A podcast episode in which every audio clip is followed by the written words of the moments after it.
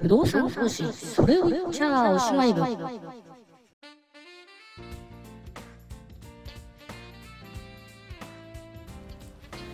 不動産投資それを言っちゃおしまい部でございます。皆様こんにちは。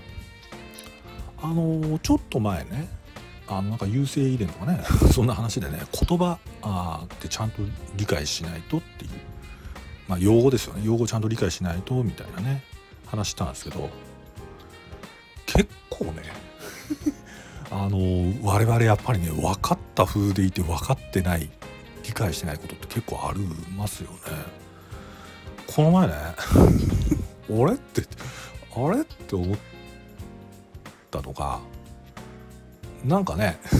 また政治みたいな話はしますけどなんかね今度なんかあの自民党内の 3A がえなんか半導体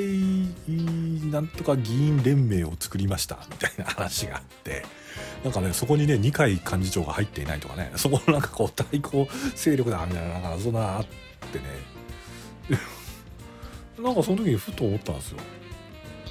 あの半導体って何っていうね。これどうですか？お聞きの皆さん半導体って皆さんご存知ですか？いやいや存在はねもちろんご存知だったですしねやっぱ半導体産業かとかね当たり前にこう使うんですけど半導体って何ですか？ってこれ答えられる人いるいます？一応ね会社でね 嫌な上司だけどそのオフィスにいるやつに向かってね半導体って何何だか説明できるやついるって言って言ったら一人もいなかったですけどね。あのなんですよ。あの正確な答えかもしれないですけど分かんなかったんであの日立のホームページなんか見てね。見たらね半導体っていうのは要するに、えーと、要するに電気を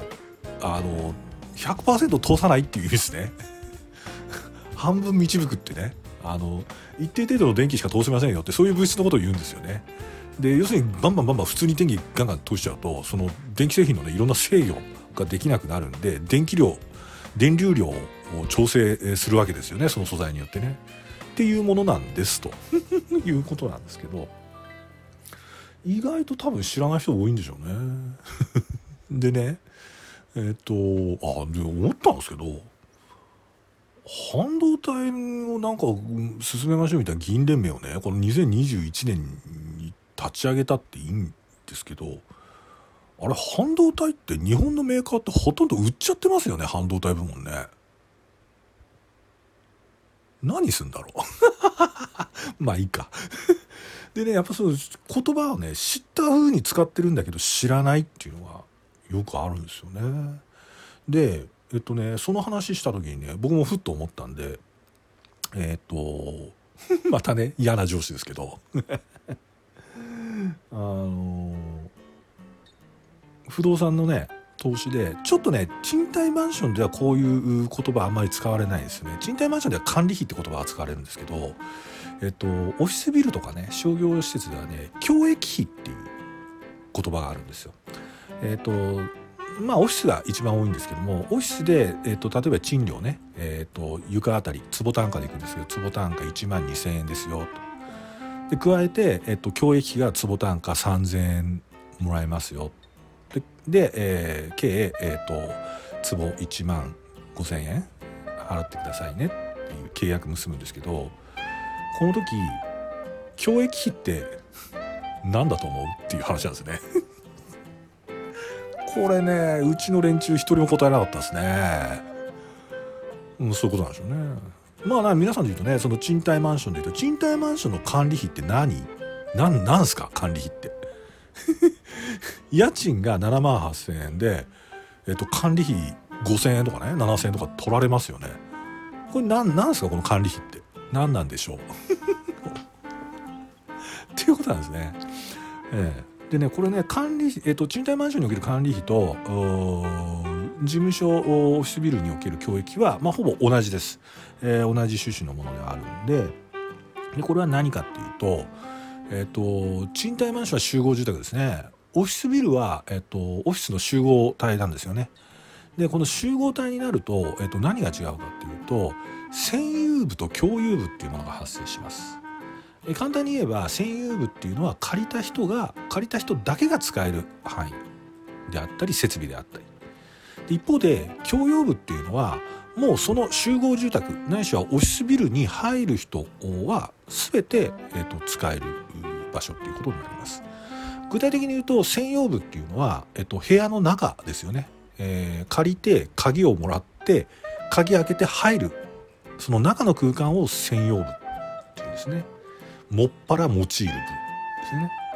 でそれ以外のところは簡単に言うとエレベーターとか廊下だとかトイレだとか給湯室だとかっていうのはこれ共用部になるんですよね。でそうすると何があるかっていうと,、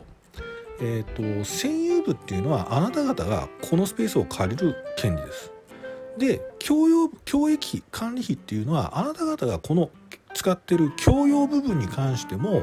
まあ、いろんなコストはかかるんですよと清掃もするしね、えーと電気ももちろんついてるしねエレベーターの電気代もあるよねということでそれで、えっと、別立てにしてるんですね。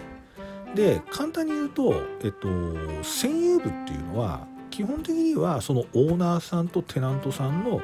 まあ個別の折衝によって決まるものなので、まあ、ここについては、まあ、賃料の、まあ、増額とか増減額っていうのもいろいろあるし逆に言えば隣の部屋であっても、えっと、そこの賃家賃の部分賃料の部分が違うってことはあり得るんだけど共益費に関してはこれみんな同じ権利をこう有するんで原則論としてはもうあれだよこのビルとかこのマンションに入ってる人たちはみんな一律同じなんだよ。まあね面積の広さによってねあのマンションの場合は変わりますってなるんですけどでも基本的には坪単価でいくと全部同じだし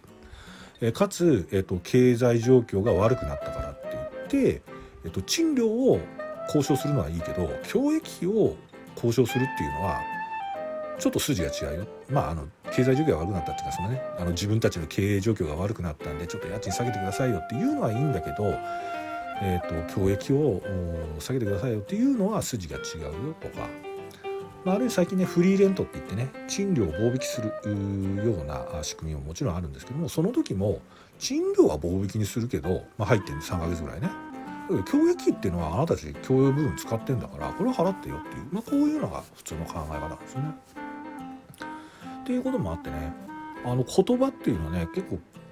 あの使っててもねちゃんと意味が分かってなくて使ってるっていうことが結構あるんだななんてのは思いましたね。うんまあまあ不動産投資のねポッドキャストなんでね。あえて不動産っぽい話しましたけどね。なんで最近ね言葉にはね非常にね慎重になってるっつうかね 敏感になってるそれを支部長なわけでございますけどもね。この共用部と専用部っていうねこの考え方ねは結構ねあのちゃんと理解しておかなきゃいかんですよ、えー、はいはい。あのねよくね乱暴なことあるのはそのワンルームマンションとかねその投資する時に一部屋買う時にですよえーと、当然その区分所有の物件だったりすると管理費が設定されたり修繕積立金が設定されたりするんで毎月ねその修繕積立金で1万何本とかねそのこう払ったりなんかしてるんで、えーとそれでねもう修繕積立、えー、に関してはカバーできてるなんて思っちゃったりするとこれ大きな間違いですね。えーと、なぜならばその修繕積立金取られてるのはこれは共用部に対しての修繕積立金なんですよね。専用部に関する修繕に対しては手当はできていない、えー、だからあとマンションの中の空調が壊れれば自分は払わなきゃいけないし。えー、給湯器が壊れれば払わなきゃいけないしブラインドが外れればそのまま払わなきゃいけないってなると専用部は専用部でちゃんと安定的なキャッシュフローを目指すためにはやっぱある程度の修繕積み立てっていうのも用意しとかなきゃいけないっていうような議論もあったり、ね、するんですよね。まあね全然違う話ですけどね 私なんかね あの事務所で働いててあのなんかジュースなんか飲んだりしますよねで空き缶だのねペットボトルなんか出てきた時にあのねオフィスの中のねゴミ箱にそのペットボトルを捨てるとそれは自分の会社の廃棄廃棄物処理費に跳ね返ってくるんですよね。ところが、えっと、オフィス出て廊下行って給湯室のゴミ箱にペットボトル捨てますよね。それはあのオーナーさんの負担になるんですね。まあもちろん間接的に教育費ってことで払ってますってことなんですけど、え返答の廃棄物処理費はね あの負担する必要はないんですよね。お前そんなことやってんのかなって言いましたけどある時あの若い頃ねそれをね上司に言ったら「お前は本当に偉いやつだな」って褒められましたけど。